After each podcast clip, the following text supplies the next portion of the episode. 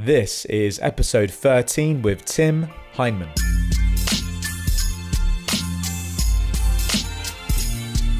Welcome to At the Cause podcast. My name's JJ, your host at the cause, where each week we bring you an inspiring person or message to help you stay at the cause and not the effect. Let's get it. Tim, how are you doing? I am doing well, thank you, JJ. How are you? I'm doing really good. Yes, thank you. Man, I'm really excited to have you here to learn more about what you do. Uh, you're somebody that is already very successful. You have a business, you're a young entrepreneur, you're doing digital marketing agency type work. You've also been able mm-hmm. to develop a lot of influence in that space and uh, connect with some really great people to become connected with a network that you're able to sort of build on as well at the same time. So, for people listening, give us a bit of an intro. Tell us about what you do and where it began. Sure. So, uh, my name is Tim Heineman. I am the CEO and founder of T14 Marketing. We're a London-based marketing agency doing mainly, you know, like Facebook, Google, like online digital paid advertising. Where did it start? You know, um, for me, I started my career at Deloitte. I joined them when I was 18, and I was working as a management consultant for them, like across the UK, across Europe, in the US as well. And it was something that I really, really enjoyed. And I learned a tremendous amounts. But it kind of got to the point where I was like, I'm really not excited about the progression and the upward trajectory of, what's available to me. I felt like I was being held back and the path forward for me was going to be really slow. And I was like, I don't want to do that. I was always someone who uh, very identified as very entrepreneurial. I did a lot of like entrepreneurial things when I was young, but I kind of stopped that because I was like, oh, you know, that's not not the path. And then I and then I started to realize I was like, actually, that is the path. I started getting involved with and getting around more and more entrepreneurs and business owners and people who work off doing their own thing. I was like, holy shit, like that is exactly what I want to be doing. Like the the values that they're exhibiting, the lifestyles that they're living, the the path and the trajectory that they're on all of those things were really exciting to me. And i was like wow like these are my people. And the way i'm going to spend more time with these people and become that kind of person myself is by going and being a business owner entrepreneur. And so i then started working and setting up my, my own agency working my own team. You know I, have done a variety of different things. As, as like part of that path so I did a little bit of like consulting with people, helping people with sales and like setting up their businesses. And and then I found that I had a knack for firstly strategy, which is also kind of come from my time at Deloitte, and for marketing. And so when I started really focusing on that, we I started really growing the business and we started getting really fantastic results for clients. So I was like, okay, there's definitely something here. I left Deloitte, went full time into the business, and since then, we've been growing really, really rapidly. And it's been a very exciting journey. Yeah, it's amazing. Really cool to hear that.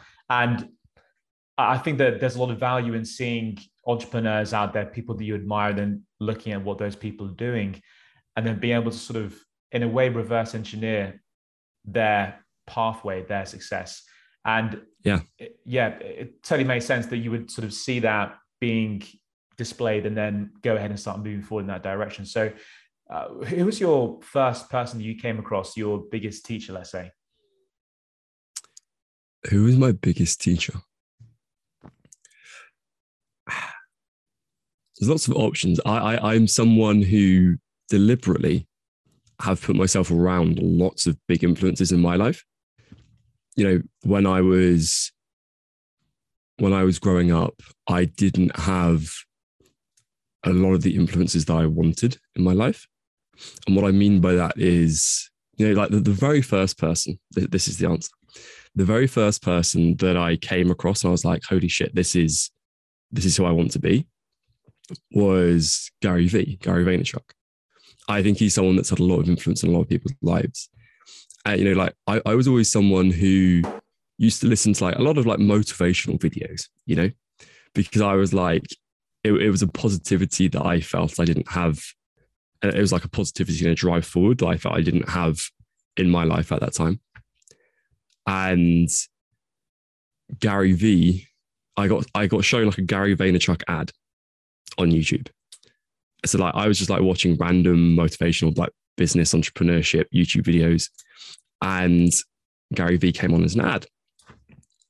And I can't remember exactly what it the ad was, but I think he was just like roasting people for for like panicking, saying, Holy shit, like I'm failing, I need to do this now. And he was just reframing it and giving them perspective. And he was saying, you know, if you don't have the positivity and if you don't have the people around you right now that you're looking for who can give you that positive influence, like just just put it in your ears, like listen to a podcast, listen to a book, listen to an influencer who, who has that, who has the say the lifestyle or the the impact and the vibe and the energy that you want, and just surround yourself and drown yourself in that environment. And I did that. And you know I, I, everything from listening to podcasts and books through to trying to like meet and build relationships with new people. And even i even changed like, the music that i listened to. Because a lot of the music that i listened to was like sad music or angry music and i was like well what if i changed it so now it was all about music about trying to make themselves better i did all of that and the impact wasn't immediate but I felt better because I felt like I had a plan. And then over time, it changed things. You know, over time, I got into better and better environments and groups of people. And I started listening and learning things. I started building skill sets. And, and suddenly the trajectory was changing and shifting upwards. And my relationship with myself was changing because I was no longer seeing, being so judgmental about who I am and the, like, you know, I, I had this fear that I was never going to be the person I wanted to be, you know? And over time, that that has been overcome, which is both very freeing and also very rewarding. So that's that's the first really big impact someone had on my life. Amazing. That's really exciting. I also have uh, this a similar story in that I think Gary Vaynerchuk was probably the first person I came across years ago. Uh, there was the entrepreneurial person that you imagine sort of fitting that description. So yeah, very much yeah. Uh, inspiring, left a big impact on me also. So definitely resonate. Um, yeah, and totally makes sense to only allow influences into your life that would actually serve you. So changing the music listen to, changing the podcast, the books that you're reading, making sure it's stuff that actually helps you become the person you want to become more like. I saw I had a great quote from Gary Vee a long time ago. It was um, something like, "Be close to the sun of what you want to be." So whoever it is that you want to be like, just be yeah. close to them. just be around yes. them as much as possible. Makes sense. Yeah. Um, and then, yeah, as you say, if you can't have direct access to mentors for whatever reason, could be a location reason, uh, you can listen to books, you can listen to podcasts, things like this to have them their message going into your into your vibe. It's your brain. Yeah. Very, yeah. yeah exactly. At this time, I was 17. So I didn't really have the financial resources. I didn't really have the ability to like go and do anything in an actual location because I had school, you know? And it was just this like, okay, I'm trying to trying to literally just like brainwash myself with this, with this kind of mindset and this way of viewing the world, worldview. And you know it had actually a very positive impact because for example in school I, I never used to like really try you know? A, a lot of that came from simply the fact that I, I was just going through school and particularly when I was younger my, my teachers always used to tell me is like oh, they'd say on parents evenings they'd say Tim is one of the smartest children we've ever taught and he's going to fail because he doesn't work hard and then every year I'd be like, well, I'm not failing yet, you know, fuck you. and and so I, I just had this like almost mindset of saying, you know, like I kind of don't need to. I, I'm I'm better than that, which is obviously really stupid. And and I had this disillusionment with school. And I was getting good grades, but it was never like I never achieved what I should have achieved because of that. And which is obviously all my fault. But towards the end, I started working harder, you know, because I was like, oh shit, like perhaps I actually want to do this. And it made me think about, well, what is it that I actually want to do? Which contributed, for example, in me not going to university because I was like, well, I can go to, you know, like a, like a really nice, good university and I can learn the theoretical side of how business works. Or the other option I had open to me was I can go and work. Uh, I can go and work at a company such as Deloitte, management consultancy, one of the largest in the world, works with the largest businesses in the world. And their role in that environment is to go and make these businesses better. I'm like, would it be beneficial to me to go and put work alongside a load of really smart people who are actively in like actively working on making the biggest businesses in the world even better? That's probably a good way to learn business. And that was like then the decision that I made based off of the worldview and the mindsets that I was starting to really like push myself into. Yeah, that's really strong, and that was that was a great decision. I think you know you learn so much more from actually doing the job, and as you say, being around people, the smartest people in the world when it comes to this area of developing business. Absolutely, going to get a better education than than anywhere else. Um, so, did you you mentioned that earlier on in school you had this worldview or this mindset, this illusion that you didn't have to try very hard, or you didn't feel that you needed to. Um, yeah. But then you said that you changed your worldview in listening to people like Gary Vaynerchuk and other mentors. Um, yeah. So, what was it about feeling as if you didn't need to try very hard that changed, and how was that beneficial? It was so I had so A levels, which for non UK people is kind of the what you study between ages 16 and 18.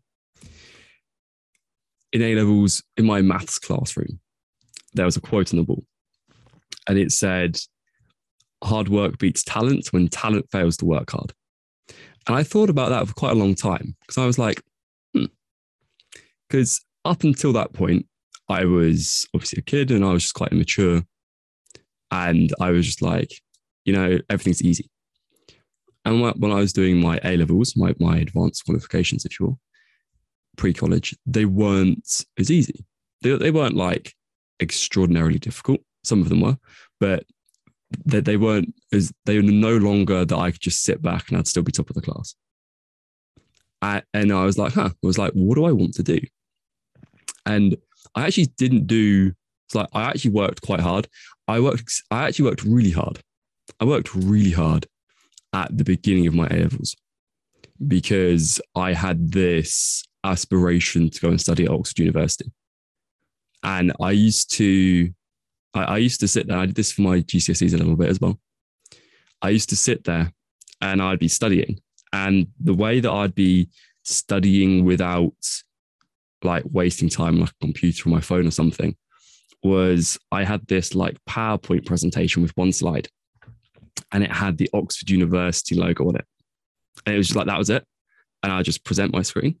So so just take up the full screen, it'd be black just with the Oxford logo in the middle. And that was my way of keeping focused. Because anytime that I looked up, I would see what I was trying to work towards. And I was like, okay, well, it's like I'm I'm not gonna go and do something else because I really want that. But then what happened was I applied, I didn't even get an interview. I, I just got a rejection. And that destroyed for me what I was working towards. I was, I was like, well, fuck, like, now what do I do? And I had some very good friends who, who like helped me get over it. So I wasn't like sad or angry about it, but I lost my drive for going and getting the education. I was like, well, what's the point of me working exceptionally hard, getting all top grades, which I was capable of doing. But then, you know, I just I didn't have the drive. And just to confirm the question, because I went on a little bit of a tangent. The uh, you asked what was it about the mindset that, cha- that changed? How I uh, yes, yes. No, that, that is a really interesting story There, How you had it on the on the screensaver on on your desktop, so yeah. you see that and work towards it. Um, so in shifting your mindset, you started to work harder in school. Mm-hmm. And mm-hmm. what was it about working harder and not giving into this sort of inclination to take it easy because you could already get decent enough grades to get through? What was it that really gave you that feeling of okay so i'm going to change my approach and how did that help you mm. It, it was realizing what's possible. And it's saying it was you know if you are if you are lucky like i am i was in that some things are easier for you than they are for other people do you want to just do kind of well relative to everyone? Or are you comparing yourself to other people that are like you? Because it, it, they're two very different things. It's like, you know, someone who's naturally very athletic, right? It's like, do they do they use their talents that they have, and do they go and become you know a professional sports person, or if they can't quite get there, do they do they max make maximal use of what they've been given, or do they just go, oh, you know, like I've always been a fast runner, and they stay top of their class, but they never go and do anything else, you know? And it was, it was that for me, it's like, do I want to try and go be Kobe? I, I didn't know, for example, Kobe at the time, but it's like, do I want to try and go be Kobe? Or do I just want to be the the kid who like peaked in high school because he was a fast runner and a good athlete and was in a like a number of the sports teams? Like, well, what is what is important? Like, what's important to me? I was like, well, I'd rather go and play in in the leagues where I feel that it's going to be really challenge, uh, and I can see what's possible for me. You know, that was that was the big thing. It was perspective of saying, hey, there's actually something bigger than just being top of the class. You know. Yeah, makes sense. Really cool. So let's jump back to the present. And for people listening that might be in a similar stage of work themselves, perhaps they're a little bit younger, coming out of uh, school. Or perhaps thinking about whether or not to go into university, or they might already be in university at that time, their first year, first couple of years, perhaps. So mm. you're somebody that can really give a lot of perspective to people that are in that position and older people also, people that are later on. This is very inspiring to hear you talk about this. So tell us about what you're doing now with the agency work. Like, where have you got to following all of this development that you did? you're at a position mm-hmm. now where tell us about what you're doing at the moment and, and how successful you are. Yeah. So, I mean, from, you know, from 18, I was working at Deloitte. Um, at Deloitte, I was doing a lot of cool stuff. You know, like I, I was 19 and I was like, like on, on, on, on like business paid for flights to like the US and to Europe and stuff. Uh, to the point where the people I'd be sitting next to on the plane wouldn't believe that I was there for work. They were like, "Oh no, you're here for holiday," you know. Um, and then after my time at Deloitte, uh, I was there, was there was an overlap where I would be working, you know, 50, 60, 70, 80 hours a week at Deloitte. And then, as well as that, I was doing entrepreneurial things. Now, I say entrepreneurial things because it wasn't in the strictly sense of the words like the same business I was doing now, but I was I was finding entrepreneurial ways to make money and help people, right? And then really from the beginning of this year, really is, is when everything got formalized, but more to probably towards the end of like 2019 is when things started. Uh, at the beginning of this year, so 2021, I, I formally started T14, which is the marketing agency that I run. You know, we at T14, uh, we have a tweet currently. Uh, we have 12 people working for us and for our clients. And, you know, people ex Facebook, ex Google, like, like really, really like high quality, very intelligent, hardworking people who are really good at what they do.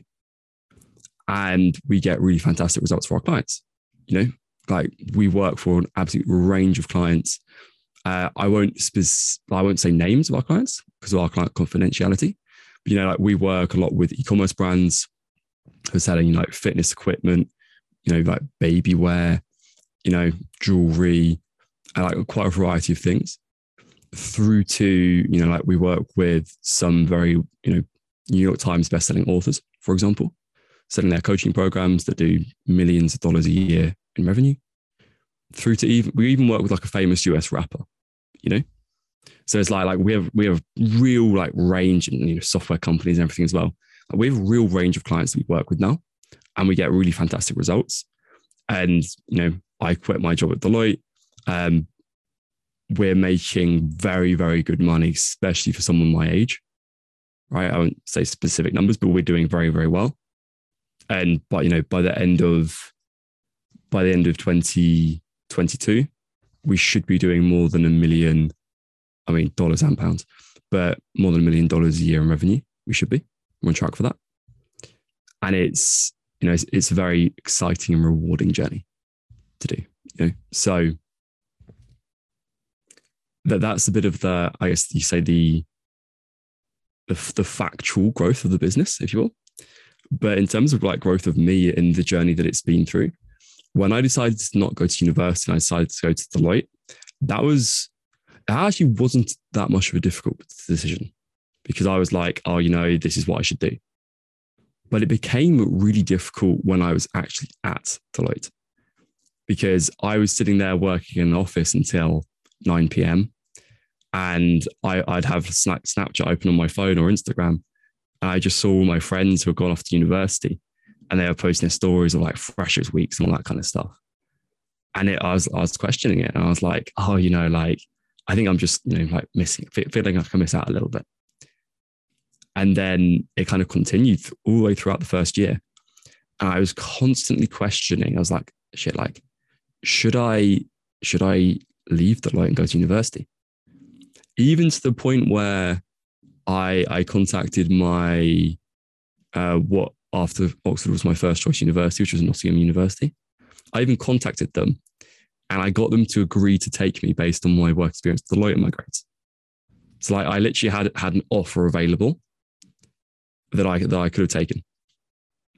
And I was constantly like going arming and ahhing and you know like asking people at Deloitte, I was like, like who, who are good friends and mentors to me. I was like, what do you think I should do? And it took me, you know, 12, even 18 months of questioning before I really like accepted what I should be doing. And when I accepted that, it actually changed quite a lot. So, for example, my, my work performance significantly improved So I no longer had all these like open questions in my head, it's like taking all the like the mental capacity, going like, shit, should I be doing this? Should I not? Uh, you know, it just massively reduced the the stress and the anxiety I was feeling, which suddenly freed up all that mental capacity to focus on actually doing what I'm doing and, and being good at it. You know, I, and the same is true for when I decided to leave the Deloitte. You know, I was like, hey, I'm gonna I'm gonna leave Deloitte. I'm gonna leave the security. Uh, De- Deloitte was also paying for me to do a degree at the same time. So when I left Deloitte, I also dropped out my degree. My parents were very proud of me, as, as you can imagine. You know, and I got a lot of feedback from people saying, "Hey, like, should you like you really need to consider this because you're leaving an exceptionally good job. You're dropping out of your degree as well. It's like, why don't you just wait another 18 months, get your degree? I was like, yeah, but if I wait another 18 months, then it's going to be like, well, why don't you just wait another three months for, for X arbitrary reason? And it's only six months away from this. And I saw so many brilliant people at Deloitte who were like, oh, yeah, you know, I'm going to leave. And then it's like 10 years later, now they've got families and they've got commitments and they've got this identity of who they are. And it becomes so difficult for them to stray away from that. I was like, I saw it. I was like, I don't want that to be me, you know, because because none of those people planned to do that. It was like death by a thousand cuts, if you will. You know, it's it's the little like step that you allow that becomes another little step, another little step, and suddenly you're somewhere completely where you don't want to be, but it's so far so far away from where you want to get to. It's like now it's actually intimidating because now it's a long way to go. I felt like I'd already done that to a certain extent. I was like, I, can't allow this to continue. Because if I allow it to continue, I'm going to end up going on this path that I never wanted or planned or imagined for myself. Yes, really powerful that you saw other people that had been there for a long period of time before. I don't want that to be me. I need to go ahead and do what my intuition is telling me is the right thing to do. I've also got friends uh, similar. They were in business school or doing some sort of business class or course. And um, though I think it is that there is value in doing some of these programs because some of them are really, really good.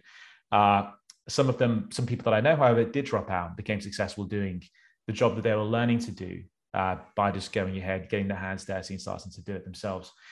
Um, actually, in practice, you learn a lot more. But yeah, at the same time, there are some some great business schools out there. So uh, people oh, that are doing yeah. that might not be the case that they should drop out, but it depends on what is right for you. Definitely sounds as if Absolutely. this is the right choice for you, however, because you are already in Deloitte, this incredible company, and to be in that position, uh, and then to make the call that hey, well, I'm going to move forward and do my own do my own thing now. So, so what what was it like when you made that jump?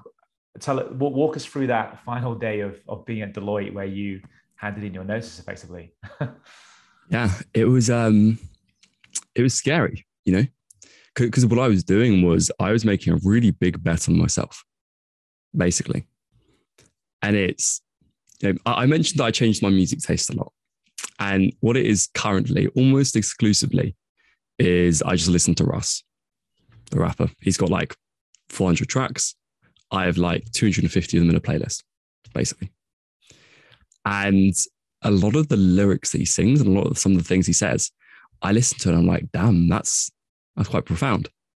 You know, and something that comes to mind now is, for example, he, he talks about going all in on himself. It's like I don't bet, but I'm betting all in on myself. You know, uh, I'm flying on wings built from leaps of faith. You know, some things like that, and it's uh, that kind of really summarizes how it felt for me because I was like, look, you know, I've been doing. I was at Deloitte for about just under three years, and I was like, well, I, I feel pretty good. I feel quite confident about what I'm doing here. I, I feel like I could go on. I could be very successful within Deloitte or you know, I can leave the like later stage, go into like another job and, and see where I go. So it had to be this, you know, uh, as, as Jordan Peterson would say, it's I had to really consider like, well, what am I willing to sacrifice? You know, like, am I willing to sacrifice? I leave Deloitte. The business doesn't work out for any reason. I can't get back into Deloitte. And now suddenly I'm like, shit, like I've just wasted five years of progressing at Deloitte, doing well, going, doing the business. Business doesn't work out. And now I'm, you know, I didn't go to universities. Like, like, am I able to build from that point? Am I okay with that happening? And the answer was yes. I was like, I'm going to do obviously everything I can to make sure that doesn't happen. But am I okay with the worst case scenario? It's like, well, yeah, I am. And because I, I was okay with that, I was like, well, I need to just go and do this then, you know? And I've made the leap and now it's going very, very well. But at the time, there was so much like fear and indecision. And, and to your point, JJ, of what you said about like there are some fantastic business schools and not everyone should drop out. Like I completely agree. Again, as Jordan Peterson, as Jordan Peterson would say, generally speaking, if you don't know what to do, you should just do what everyone else does Because there's normally a very good reason why people do that. And if you want to not do what everyone else does, you should have a pretty fucking good reason why not. And for me, I felt like I had a pretty good reason why not. You know, is it like, is it a good decision for every person in the world just to go and quit their job and, and go and do this like crazy idea that they have? Like, probably not. It's probably not a good idea. But I had a lot of confidence in what I was doing. I was already seeing some success. I knew a lot of other people in this space who were doing this very well and were achieving great success. And I was like, well, can I go and do what they do with their help? Like, yeah, I can. I, I feel good about that. And given all the information that I had about me, I felt quite confident I could be successful. And when I was thinking about it probabilistically, it's like, what's the chance of success versus failure?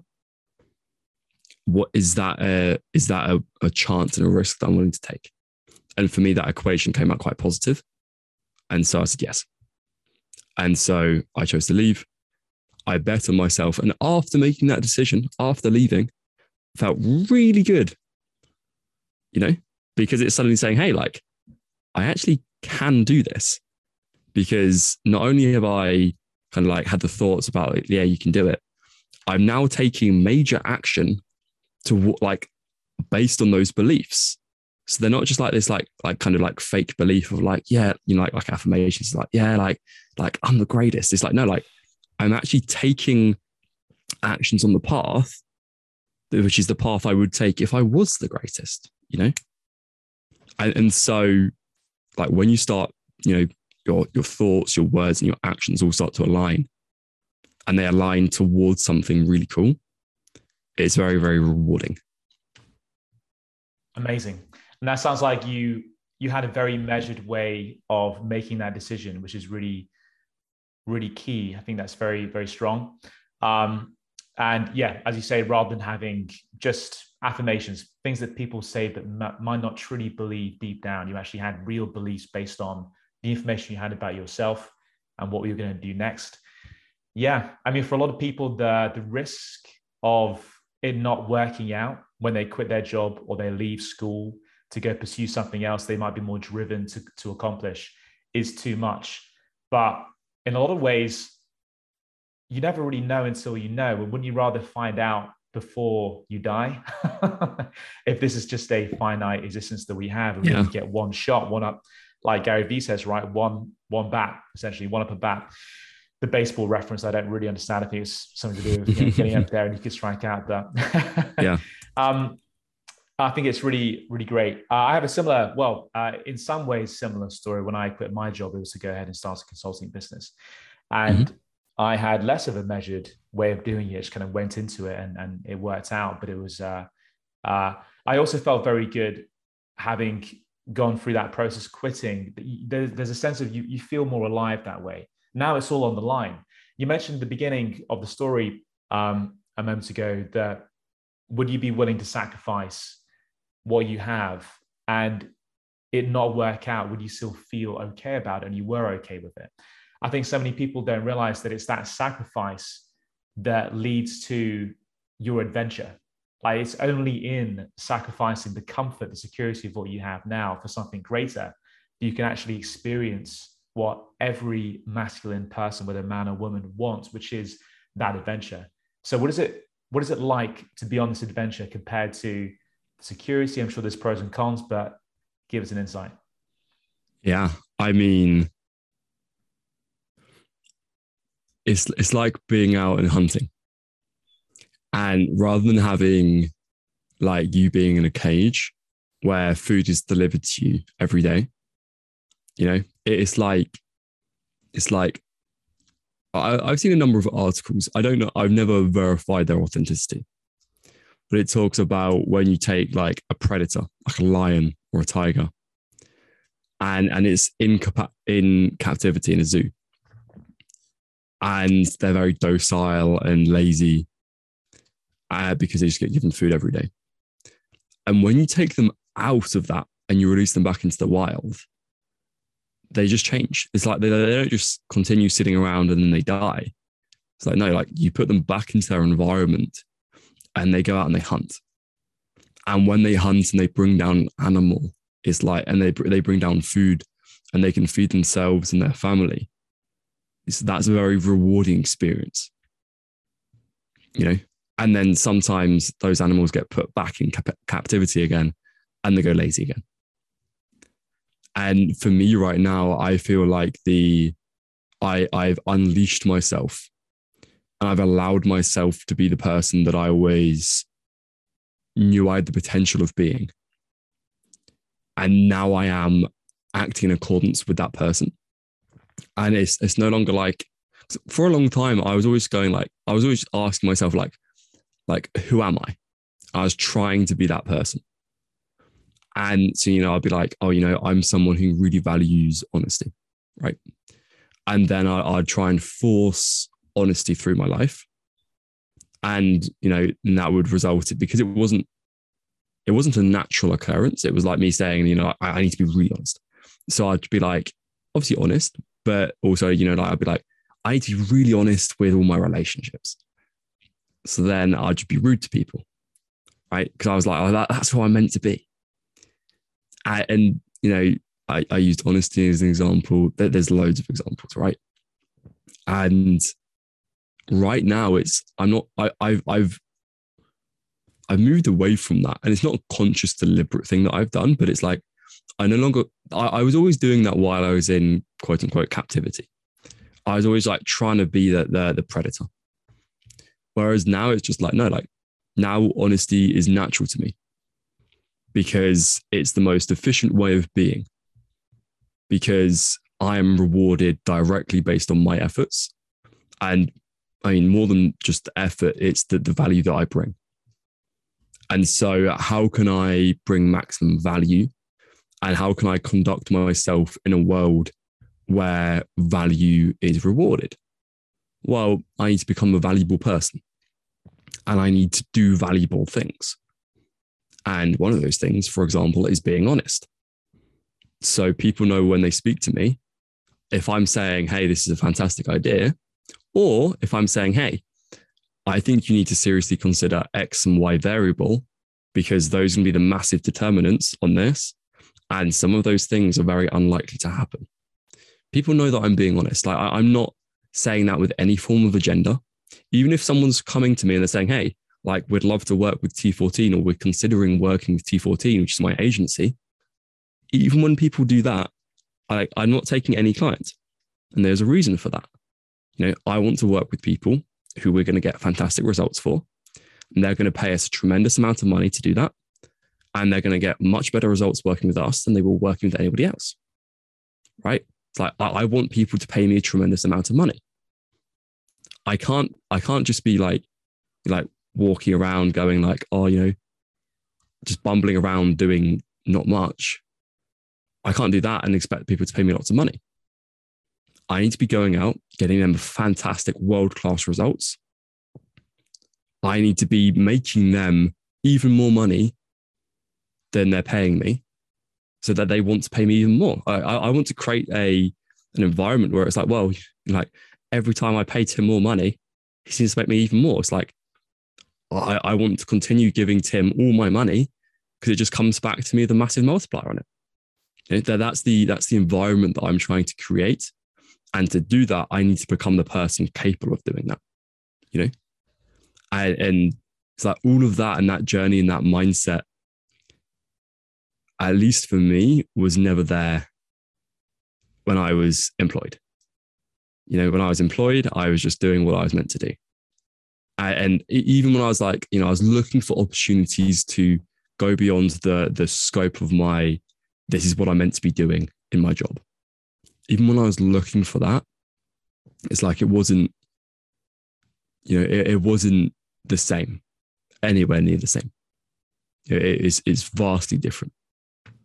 And so, yeah, like the really big difference is when when you're eating what you hunt, it's like you're now extremely focused on more like how do I become a better hunter? How do I become a better human being? How do I become a better man? How do I become someone who's capable of capable of inspiring others to be better and leading others to be better? Because not just my, I, I don't want to be eating just what I bring in. It's like I, I want to have a team and lead my team to be able to bring in even more than they'd be capable of doing individually, or even more if they were together without me it's like I want to have a multiplier on them as well, because then I can take a, a part of the the additional stuff that they're bringing in, so they can be rewarded even more, and I can get say like a commission on that. You know, it's because like like how, how did you become a billionaire? It's like well, you have to have massive impact on a massive number of people, and then they just get a commission on the impact that they take. So how can I do that as much as possible? You don't get that in a job. Yeah, I really agree. There's that saying we mentioned it on the podcast before. excuse me. Um, necessity is the mother of invention. So mm. when you don't know when you where your next meal is coming from, there's a necessity for you to, as you say, become a person of value to practice principles like honesty and other principles like that that would make you a person of value. What does that mean to you? So you mentioned honesty. Are there anything else in terms of principles, what does being a person of value mean to you? So, you know, honesty. I say honesty, transparency. I use them quite interchangeably because I think they they mean the same thing, but they hit slightly different elements of it. So honesty is, you know, honesty with others, honesty with yourself, you know, be, being honest and open and, and just real about how things are so you can deal with reality, right? You know, rational, rational, being rational. That is a big value for me. I'm someone, I, I'm not like an extraordinarily emotional person, right? I do cry sometimes, mainly if I'm watching something like, like DIY SOS or something, maybe like a cool YouTube video. And I'm like, wow, that's really like profound. You know, I get a little, little bit tears. I don't, I don't really do sad crying, but I'll do like inspired crying, you know? But beyond that, or being like quite happy, I, I'm not an overly emotional person. I'm very rational. And I, I think rationality is important because you can make you can make logical decisions based on the reality of the world, right? And, and these are some of the, the hierarchy of my, my principles and my values, right? Honesty at the top because you need to be need to be real, and and if you're not basing anything on on the reality of something, then it's pointless. Second is rationality, because it because you need to be honest and you need to be rational to, for example, have my third value, which is self esteem. Because I don't want to do anything at all that's going to be negative or that's going to negatively impact my self esteem. Uh, and, you know, there's lots of like questions and debates like, does self esteem exist? All that kind of stuff. To me, it doesn't really matter. It's the point is, is, is this building you up or is it going to take you down? You know, are, are you living your life for yourself or for other people? And it's to me, it's very, very important. And Nathaniel Branden has a fantastic book, um, Six Pillars of Self Esteem, about that. That's very important to me. But it can't come before honesty or rationality because then you, it breeds ego, for example. You know, and it's it's like it is you know like, there's a reason they're in this order. You know, um, some of the other values that I have, where the order is a bit less important. I value health. I think that's important. I value adventure. I don't want to be someone that just does the exact same thing every single day. You know, I, I want to be going out. I want to be learning new things. I want to be meeting new people, having new experiences, learning new things about culture, you know, developing and using new skills. All those things are very important to me. Um, due to both the the positive experience of life it would, it would bring and also the growth, you know, and I like to surround myself with people who have similar aspirations. Um, th- th- there's a few more, but but those are the ones that are most kind of important to me, right? Like honesty, rationality, self-esteem, and then adventure and health. You know, um, and you can throw in things like growth, and you can throw in like they're, they're all variations of the above. Those are my values and how they kind of fit together. Yes, really good. I think that that hierarchy, as you say, is really, really key because you've got the honesty as that primary. Then below that, you have the rationale and then self esteem. I really like what you said about not engaging or doing anything that would have a negative impact on your level of self esteem, but at the same time, having those first two pillars, your values, as being honesty and rationale, to not let self esteem be replaced by ego, by development of your own ego. I think that's really positive. And it's the right way of doing it. I think so many people do things that damage their own self esteem without really thinking about it or realizing it because perhaps it's habitual. Maybe yeah. even things as core to their lives as the job they do or uh, their day to day. There can be things that people do that negatively impacts their self esteem. And I don't think I've ever quite realized it to this moment. How crazy is that to sort of do things yeah. daily that would impact you in that way? So, mm-hmm. Where did those values come from? How did you put those together? And how does it shape and change the way that you do things? Uh, they came from a lot of trial and error. And I just want to comment slightly on what you were saying about how crazy it is that people, the, the words that I use is people live their lives for other people. And, you know, like some examples of, of how I've done this, right? So, for example, when COVID first hit, and I I I was living in London, and I I started renting an apartment in London, or, or a room in a flat house share. And I was three months through my tenancy, and then COVID hit. And I didn't say, so I didn't live there for basically the last final three months of my tenancy. I was tenant there for six months. And I just paid my landlord three months of rent for the sole reason of not wanting to inconvenience them, for them having to go and find another tenant during COVID. So, so that cost me thousands of pounds to just not want to inconvenience them. And it's like, like, why did I do that? Like, like I didn't really have any relationship with the landlord. I I would be fully within my rights just to cancel the contract. But I was just like, you know, I like I wanted to do it, but I was kind of like, uh, you know, I don't really want to like put them in a bad position. It's like crazy. It's like, well, why why did I do that? Like like they they didn't thank me for doing that. They wouldn't even know that I'd done it.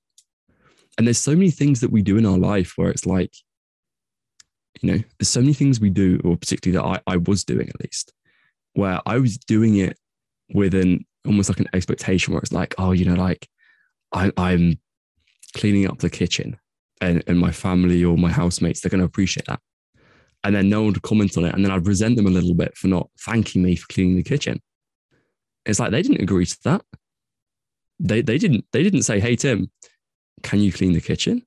It's like, no, like I chose to do that. And then I chose to be resentful to them for not appreciating me. It's like, like how fucked up is that? I'm creating my own negative experience of life. And I'm creating my own like like world of like, oh, people don't appreciate me for things that they like, like, why would they? You know, there, was never an agreement for me to do that. I'm creating this like obligation for them to to thank me for doing something. You know, it's like like imagine imagine someone comes in and they like clean your bedroom for you, but you like how it was, and now that now they've like messed it up, and then so you're like, bro, like why did you tidy my room? And they're like, oh, well, you could be grateful that I tidied your room. It's like no, like that. There's a very clear disconnect there, where if, if you'd gone away and you'd agreed something with someone, you would have found out, or they would have found out that they didn't, that you didn't want them coming tidy, tidying the bedroom. You know, because it's your private space and whatever rationale you have. And, and so it's like uh, agreements and obligations is something I, I know we discussed recently, JJ, in, in a group setting. But you know, agreements and obligations is so important.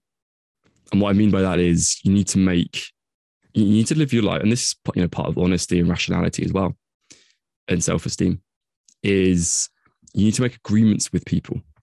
And anywhere where there's like, you know, feelings like obligation, anywhere you need to address that, which requires honesty and rationality and self-esteem. Where where it's saying, hey, like, hey man, uh, I feel like you're not doing your part to clean the house. I'm using cleaning as an example. It's an easy example. It's like you're not cleaning the house. Now, I know we've never discussed this, so there's no agreement in place, but this is something that's causing me to kind of like get frustrated sometimes. So I think it's important that we make an agreement, right? And then you agree that, you know, like, I, I'm going to go and tidy the house on a Monday each week, and you're going to go and tidy it on a Thursday, right? So, so the house gets cleaned twice a week, and we split it 50 50 and it's fair, right? Now, now then, if I don't go clean the house on the day that I agreed to, you now have a, like you have a fair reason to be annoyed at me because I said I was going to do something I didn't. If we never made that agreement and you're annoyed at me for not cleaning the house, like why? Like you failed to set the set the agreed standard, and you can apply that, for example, to business. So it's like with business, I I always I'm like, look, this is how everything's going to work. Is that okay with you? Is there anything else that I haven't said that, that you feel is missing or anything else you're looking for? Because it's like, it's important. It's important that we start on the same page. And there's no feelings like where, where, you know, the client's like, oh, I thought you'd be doing this and I haven't seen it done. Like all of that.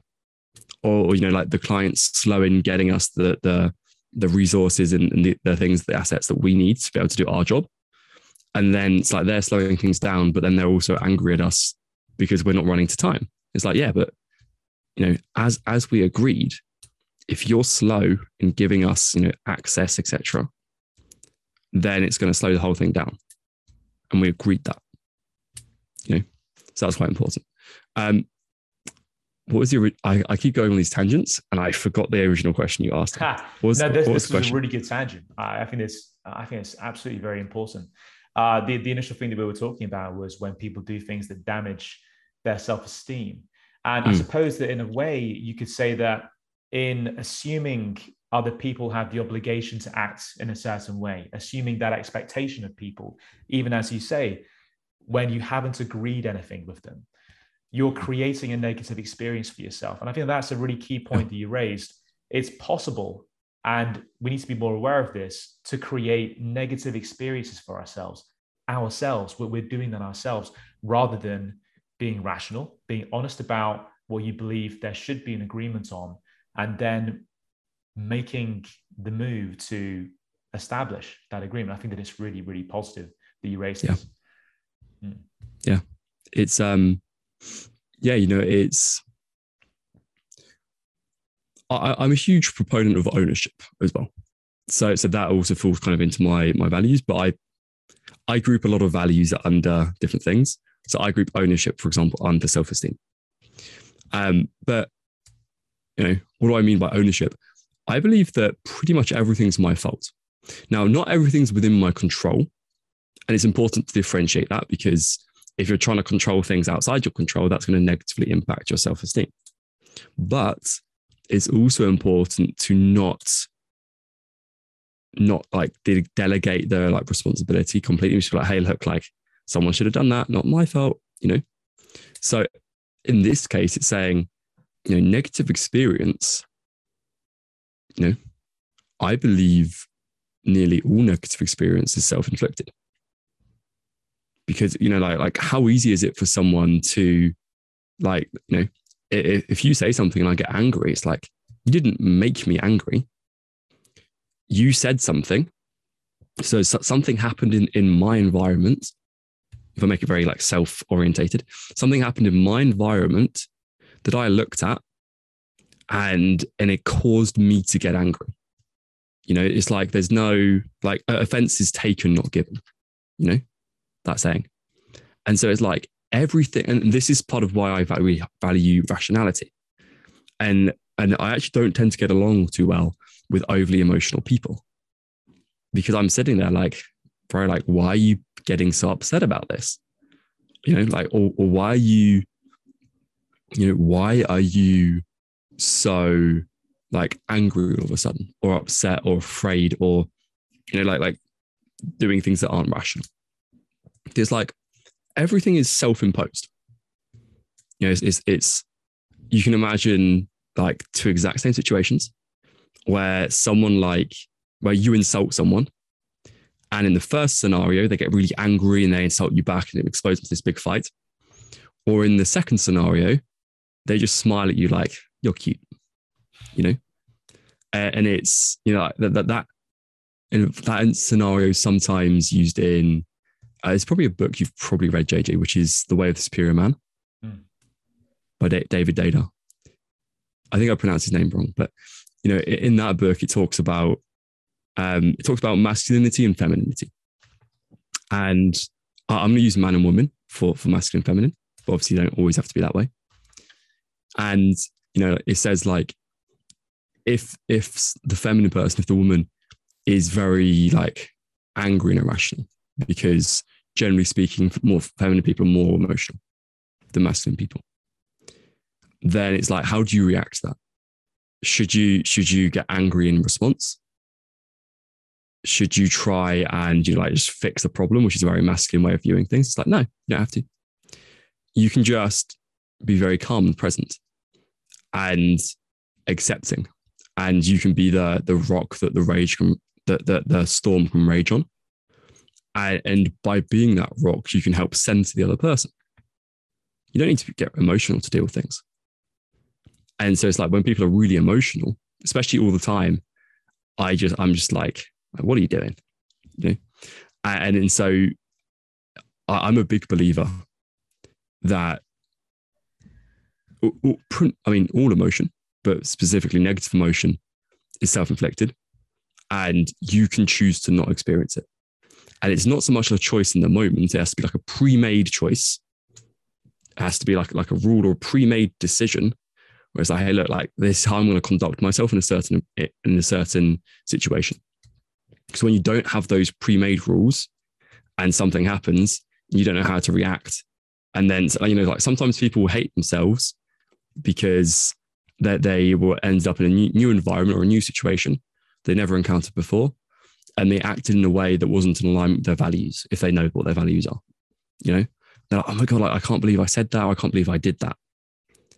And it's like, well, it was a completely new environment for you. You, you like, it was something you, you never even thought about experiencing. It's like, why do you expect yourself to suddenly act perfectly? Like, no, like you're going to be imperfect. That's how people are. And the way that you act more in alignment with who you want to be is you think more about who you are and who you want to be and how you end up interacting with different environments. And when you do that, you're gonna you're gonna like yourself more because you're more in alignment with who you want to be and, and who, who you consider yourself to be. And you can be more rational. And you don't have to get upset about things. You don't have to get angry at yourself. You don't have to, you know, like like feel like embarrassed or like ashamed of things. It's like, no, you can be more accepting of who you are. You can be more courageous when you fight that and when you view the world that way. And you can have a happier, more positive experience of life. It's not always going to be perfect, but you can move your set point up, you know? Yes, really powerful. I think this is the practical value of knowing your values, right? So if you already yeah. know your principles, it means that there won't be those moments like the ones that you mentioned when some people get angry, they can't believe they said this or they acted in a certain way when they're in a new environment. Yeah. It's more likely that you'll act the way that you feel intuitively that you should if you're aware consciously first of your values and then pre-making that decision. I think that's really powerful. Mm. Uh, John Sonmez speaks about this also. We had him on the podcast where he spoke about pre-making decisions because in the moment yeah. when emotions are charged, something's happening that is outside of your control and now it's your moment to either be emotionally appropriate or not to have hmm. pre-made the decision means that you're far more likely to not self-destruct to not destroy whatever it is that's in your environment so yes think it's really powerful and I, I love the way that you say that all negative experience is self-inflicted. It's not something I've ever actually thought about before, and I'm really glad that you raised that because that's something I'm going to really consider and think about. Uh, I really appreciate you, uh, Tim. So, hey, look, this podcast is called At the Cause, meaning to take action with intent. For somebody listening right now that wants to get started in creating them values for themselves or moving mm-hmm. forward to begin a new business or to perhaps start growing a business they may already have, what can somebody do right now listening to this to start to make that step in aligning their thought, word, and deed in this way? you know the, the the very first thing that someone should do is related to everything we've discussed but not directly on it.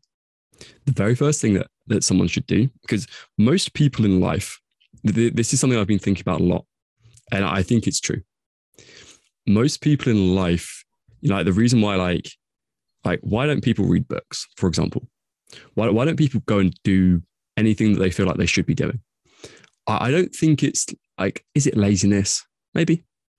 Uh, in some cases, yes, I'm sure. But you know, in, in a lot of cases, like you know, people can work really hard, so long as so long as they have the right motivations. So I don't think it's laziness. So why do people fail? Why don't people do things that they should be doing? It's like, do you, do you need, you know, for example, like significant amounts of intelligence to go and do go to the gym? It's like, no, you don't need that. And I think the answer is overwhelm. I think most people are so overwhelmed with life and so stressed out about things that they don't do the things they should be doing or they don't focus on the right things. So, in my opinion, the very first thing that anyone should do in order to free up mental capacity and to be able to then apply and do all these things, because like going working your values takes tremendous like mental like mental like thought power and it requires tremendous commitment because it's a process. It's like you don't just sit down and go, you know, like, like these are my top five values in order. It's like, or you can sit down and do that. It'll take you half an hour or an hour. And you'll you'll try and live that. And because I did this for a while, and you'll find that you dislike yourself when you're living in alignment with those values that you said is you. Right? Because because they're they're who you thought you are, not who you actually are. So how how do you deal with overwhelm? Well, you write down everything that you think about. It's like, like you can literally sit down, you, you get you get a pad of paper, and just sit down and write like everything that you should be doing. So you can write like a massive to do list, right? Because I, I, I, I still do this occasionally, right? Because I have a lot going on. I have a team, I have a business, everything, right? You know, I do a lot of like martial arts that I'm also trying to improve at. I'm trying to get fitter and go to the gym and all that kind of stuff. I'm doing quite a lot of things. And so I need to deal in um in Relentless by Tim Grover, the book, he talks about the difference between pressure and stress. He's like, pressure can make diamonds, or pressure can crush brains, you know? And like so the way he, di- he differentiates between positive pressure and negative pressure, which is called stress, is it's like, how well are you dealing with it? How overwhelmed are you? Is there too much pressure? So the way you deal with it is you write down a full to do list and you write down like all the sources of like input into your brain. For example, like, are you watching the news all the time? You know, like, are, are you listening to lots of music? Are you always on social media and getting into like arguments in the comments of, of shit random like political posts? Are you speaking to a lot to your friends who like politics is a huge one, right? Are you speaking to your friends and your family, either online or offline, about things like politics, about whether you should have a vaccination or not, about like all, all that kind of stuff, which I'm not even going to touch on, but it's like there's so many things where people put their time, their mental energy. And it's like, so write all those things down. And then go like, well, what is it I'm trying to do? You know, so I want to go to gym more regularly. It might be a nice place to start.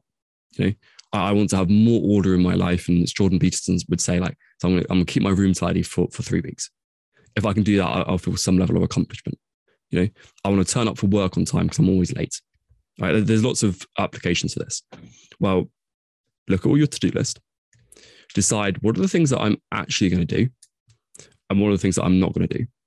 Because if you have a list of like 20 things and you're trying to do all of them, it's like you're going to be overwhelmed. You can't do that. So, like, what's the most important thing? One thing that I can focus on right now, and I can go away and I can do it. I'm going to feel some sense of accomplishment for doing it. And now there's one less thing on the to do list. And it's like you, you can do way better actually going completing that one thing than trying to do like doing none of the 20 because everyone's trying to do the 20 and everyone's doing nothing. So if you go and do one thing, you can be one step ahead of everyone else. And you need to look at what are the, all the inputs. It's like perhaps I stop watching news for three hours a day. Perhaps I'm I'm I'm gonna like delete Instagram, and for sure I'll I'll re-download it because I'm human and and that happens. But every time I catch myself doing it, I'm going to be accepting of the fact that it happened. I'm going to beat myself up for it. And I'm going to uninstall Instagram, for example. And so it's it's dealing with your to-do list in that order and reducing the inputs in your life to free up mental capacity. That's that's the way to begin. And I could be like, the, you know, the one thing is stop watching the news, but it's like that's oversimplifying the problem. You need to reduce overwhelm which is reducing the amount of shit you're absorbing into your brain, right? And it doesn't even have to be shit. They could all be good things. But if you're trying to like, you know, go to go to martial arts classes and go to the gym, which is what I'm doing, and run a business and read lots of books and you know like do like training courses and programs. It's like when you're trying to do all of that, it becomes overwhelming. So like I I right now, it I'm not listening to any new books. I'm just re-listening to old books that are good. So I can just listen to them fast and have to like take notes and stuff. I can just listen to it. And I'm not I'm not doing any new courses. I'm working with a number of coaches on different things, but I'm not like going through a program with set like you need to like do this, this, this at this times. So I've removed some good stuff so I can do focus on the even better ones. You know? So it's it's that it's like you have to reduce the, the amount of mental demand on your brain and you have to be very specific with how you apply that focus. That's the way you're going to move forward. Very interesting. Yeah, I think you're right. It's about reducing the cognitive load of stuff you could be doing in place of stuff that you really believe in doing. And that's really powerful. So, for people listening, tell us, uh, Tim, what are your goals for people reaching out? So, my goals right now are I am looking to grow my business. Uh, I want to hit 100,000 in the next kind of like six to nine months, definitely before the end of 2022. Uh, I want to hit 100,000 USD in turnover for my business a month. That's the biggest thing that I'm working towards right now. Uh, I'm also studying, studying, yeah, studying uh, Brazilian Jiu Jitsu. So I'm training that three, four times a week. And I'm working towards my blue belt. And third, I'm trying to get in shape. And so I'm going to the gym. I'm working with a coach named Nicky Bra, uh, who's the self-proclaimed god of hormones, but he's very legit and very good. Uh, he takes a very like hormonal view and approach of, of fitness training and diet. He's I, I, like him. He's good. Definitely not a vegan. So if you're a vegan, do not look him up. But he, he's very he's very meat based, but very very good. Um, those are the three things that I'm working on right now. Other things, I'm looking to move to London at some point during 2022 as well. But beyond that, it's mainly just business, business, fitness, and health. That's what I'm working on. Amazing. Tim, looking forward so much to seeing your progress. Thank you so much for your time today. Speak soon. Thank you, JJ. Thanks, man.